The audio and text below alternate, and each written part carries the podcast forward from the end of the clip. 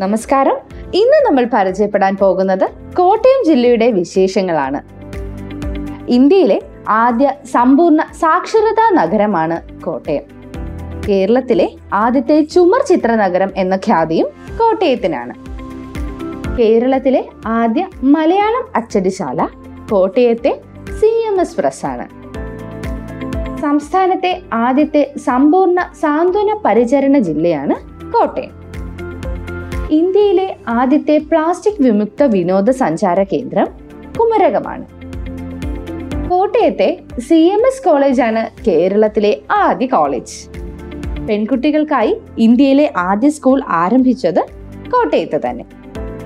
കേരളത്തിൽ ആദ്യമായി യൂണിഫോം നടപ്പിലാക്കിയ സ്കൂൾ കോട്ടയത്തെ ബേക്കർ ഗേൾസ് സ്കൂളാണ്. കേരളത്തിലെ ആദ്യ കിൻഡർ ഗാർഡൻ ആരംഭിച്ചതും കോട്ടയത്ത് തന്നെ. സി എം എസ് കോളേജ് പുറത്തിറക്കിയ വിദ്യാസംഗ്രഹം ആണ് കേരളത്തിലെ ആദ്യത്തെ കലാലയ മാഗസിൻ. ഇന്ത്യയിലെ ആദ്യത്തെ പുകയില വിമുക്ത ജില്ലയും കോട്ടയം. കേരളത്തിലെ ആദ്യത്തെ ഫാസ്റ്റ് ട്രാക്ക് കോടതി ആരംഭിച്ചത് കോട്ടയത്താണ്. കേരളത്തിൽ ആദ്യമായി ഹൃദയം മാറ്റിവെക്കൽ ശസ്ത്രക്രിയ വിജയകരമായി നടത്തിയ ആദ്യ ഗവൺമെന്റ് മെഡിക്കൽ കോളേജാണ് കോട്ടയം മെഡിക്കൽ കോളേജ്. കേരളത്തിലെ ആദ്യത്തെ സിമെന്റ് ഫാക്ടറി അതായത് ട്രാവൻകൂർ സിമെന്റ് ആരംഭിച്ചത് കോട്ടയത്തെ നാട്ടകത്താണ്. പൂർണമായും സൗരോർജം ഉപയോഗിച്ച ഇന്ത്യയിലെ ആദ്യ ബോട്ട് സർവീസ് ആരംഭിച്ചത് കോട്ടയത്താണ്. ഇന്ത്യയിലെ ആദ്യത്തെ തണ്ണീർത്തട ഗവേഷണ കേന്ദ്രം ആരംഭിച്ചതും കോട്ടയത്ത്. ദക്ഷിണേന്ത്യയിലെ ആദ്യത്തെ സയൻസ് സിറ്റി ആരംഭിച്ചത് കോട്ടയത്തെ കുറുവിലങ്ങാട്. ഇന്ത്യയിലെ ആദ്യത്തെ ഉൾനാടൻ ചെറുകിട തുറമുഖം കോട്ടയത്തെ നാട്ടകമാണ് കേട്ടോ. മലയാള സാഹിത്യ പ്രവർത്തകരുടെ കൂട്ടായ്മയിലെ ആദ്യ സഹകരണ സംഘം ആരംഭിച്ചത് കോട്ടയത്താണ്. കേരളത്തിലെ ആദ്യത്തെ റബ്ബറൈസ്ഡ് റോഡ് കോട്ടയത്താണ് കേട്ടോ നിലവിൽ വന്നത്. അത് ഏതാണെന്ന് അറിയണ്ടേ കോട്ടയം കുമളി റോഡ് എന്ന കെ കെ റോഡ്.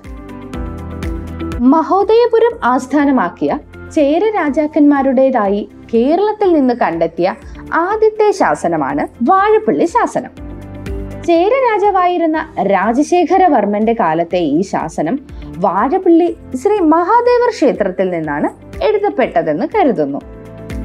മറ്റ് ശാസനങ്ങൾ സ്വസ്തി ശ്രീ എന്ന വാക്കിൽ ആരംഭിക്കുമ്പോൾ വാഴപ്പള്ളി ശാസനം നമ ശിവായ എന്ന വന്ദനവാക്യത്തിലാണ് ആരംഭിക്കുന്നത്.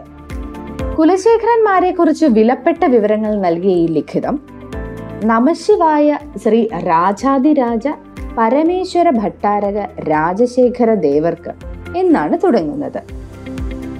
കുലശേഖരൻ ഭരണമേറ്റതിന്റെ പന്ത്രണ്ടാം വാർഷികത്തിലാണ് ഈ ശാസനം പുറപ്പെടുവിക്കുന്നതെന്നും തിരുവാറ്റ ക്ഷേത്രത്തിലെ നിത്യപൂജ മുടക്കുന്നവർ നൂറ് റോമൻ ദെനാർ പിഴയടക്കേണ്ടി വരുമെന്നും ശാസനത്തിൽ രേഖപ്പെടുത്തിയിരിക്കുന്നു. കേരളത്തിന് റോമുമായി കച്ചവട ബന്ധം ഉണ്ടായിരുന്നു എന്ന വിവരം ഈ ശാസനം നൽകുന്നു. പ്രാചീന റോമൻ നാണയമായ ദനാറിനെ പറ്റി പരാമർശമുള്ള ശാസനം കൂടിയാണ് വാഴപ്പള്ളി ശാസനം. മലയാള ലിപി പ്രത്യക്ഷപ്പെട്ട ആദ്യത്തെ ശാസനമായ വാഴപ്പള്ളി ശാസനം ചെമ്പുപാളിയിലാണ് എഴുതപ്പെട്ടിട്ടുള്ളത്. കോട്ടയം ചേപ്പേട് എന്നറിയപ്പെടുന്നത് എ ഡി എണ്ണൂറ്റി നാൽപ്പത്തി ഒൻപതിലെ തരിസാപ്പള്ളി ശാസനമാണ്. കൊല്ലത്ത് ക്രിസ്ത്യൻ പള്ളി പണിയാൻ മാർ സാപ്പർ ഈശോയ്ക്ക് അനുവാദം നൽകുന്ന ചേപ്പേട് നൽകുന്നതാണ് ശാസനത്തിലെ വിഷയം. കോട്ടയം ചേപ്പേട് എന്ന് അറിയപ്പെടുന്നുവെങ്കിലും കൊല്ലത്താണ് തരിസാപ്പള്ളിയുടെ സ്ഥാനം. ചങ്ങനാശ്ശേരിക്കടുത്ത് തൃക്കൊടിത്താനം വിഷ്ണു ക്ഷേത്രത്തിലെ ശിലാലിഖിതങ്ങളാണ് തൃക്കൊടിത്താനം ശാസനങ്ങൾ. ശ്രീകോവിലിന്റെ ചുവരിലാണ് ഈ ലിഖിതമുള്ളത്. കുലശേഖര ചക്രവർത്തിയായ ഭാസ്കര രവിവർമ്മയുടെ പതിനാലാം ഭരണവർഷം അതായത് എ ഡി തൊള്ളായിരത്തി എഴുപത്തി ആറിൽ രചിച്ചതാണ് ഈ ശാസനം.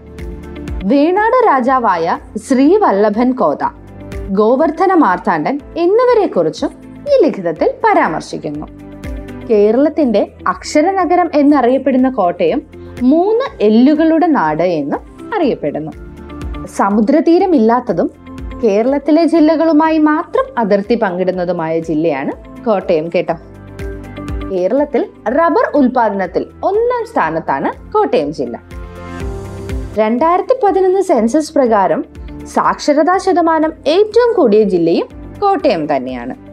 സ്ത്രീ പുരുഷ സാക്ഷരതാ നിരക്ക് വെവ്വേറെ എടുത്താലും ഗ്രാമ നഗര സാക്ഷരതാ നിരക്ക് എടുത്താലും സംസ്ഥാനത്ത് ഒന്നാം സ്ഥാനം കോട്ടയം ജില്ലയ്ക്കാണ്. ആയിരത്തി തൊള്ളായിരത്തി നാൽപ്പത്തി ഒൻപത് ജൂലൈ ഒന്നിനാണ് കോട്ടയം ജില്ല രൂപീകൃതമായത്. ആലപ്പുഴ ജില്ല രൂപീകൃതമായപ്പോൾ കുട്ടനാടൻ പ്രദേശങ്ങളും എറണാകുളം ജില്ല രൂപീകരിച്ചപ്പോൾ തൊടുപുഴ മൂവാറ്റുപുഴ താലൂക്കുകളും ഇടുക്കി രൂപീകരിച്ചപ്പോൾ ദേവികുളം ഉടുമ്പൻചോല പീരുമേട് താലൂക്കുകളും കോട്ടയത്തിന് നഷ്ടമായി. രണ്ടായിരത്തി ഇരുന്നൂറ്റി എട്ട് ചതുരശ്ര കിലോമീറ്റർ ആണ് ജില്ലയുടെ വിസ്തീർണം പുരാതന കുലശേഖര സാമ്രാജ്യത്തിന്റെ ഭാഗമായിരുന്ന വഞ്ചുനാട് വെമ്പുലിനാട് നന്റുഴൈനാട് എന്നീ പ്രദേശങ്ങൾ ഉൾപ്പെട്ടതായിരുന്നു കോട്ടയം. മാർത്താണ്ഡവർമ്മ മഹാരാജാവ് യുദ്ധം ചെയ്ത് കോട്ടയം അടങ്ങുന്ന പ്രദേശങ്ങൾ തിരുവിതാംകൂറിന്റെ ഭാഗമാക്കി.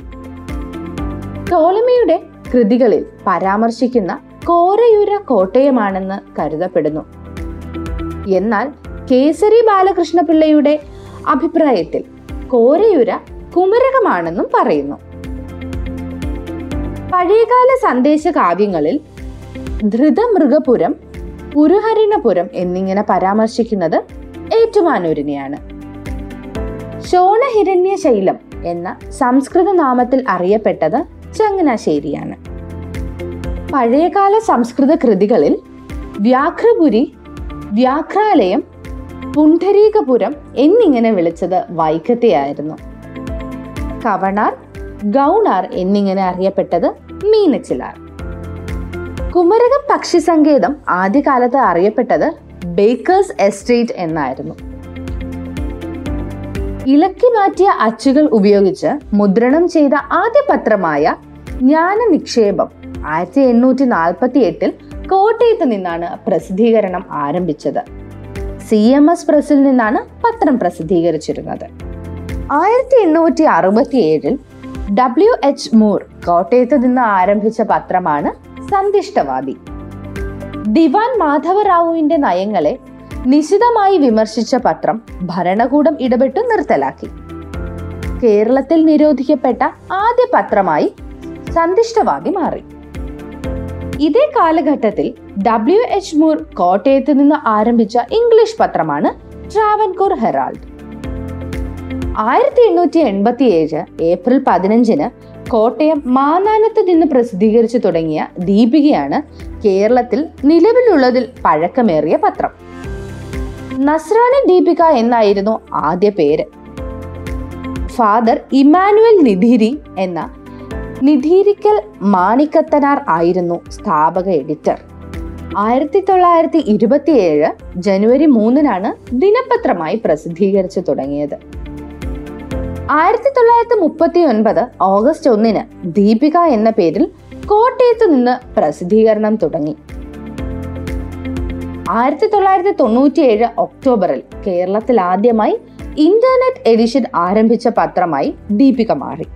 വേമ്പനാട് കായലിന്റെ പശ്ചാത്തലത്തിലുള്ള പ്രധാന സഞ്ചാര കേന്ദ്രമായ കുമരകം ഒരേ സ്ഥലത്ത് നിന്ന് സൂര്യോദയവും സൂര്യാസ്തമയവും കാണാൻ സാധിക്കുന്ന ഇലവീഴ പൂഞ്ചിറ ഇല്ലിക്കൽ കല്ല് ഉറുമ്പിക്കര തുടങ്ങിയ സഞ്ചാര കേന്ദ്രങ്ങളും അരുവിക്കുഴി അരുവിക്കച്ചാൽ മാർമല തുടങ്ങിയ വെള്ളച്ചാട്ടങ്ങളും കോട്ടയം ജില്ലയിലാണ്. ഇത്രയുമാണ് ഇന്ന് നിങ്ങളുമായി പങ്കിടാൻ ഉദ്ദേശിച്ച വിഷയം. ബാക്കി മറ്റൊരു ക്ലാസ്സിൽ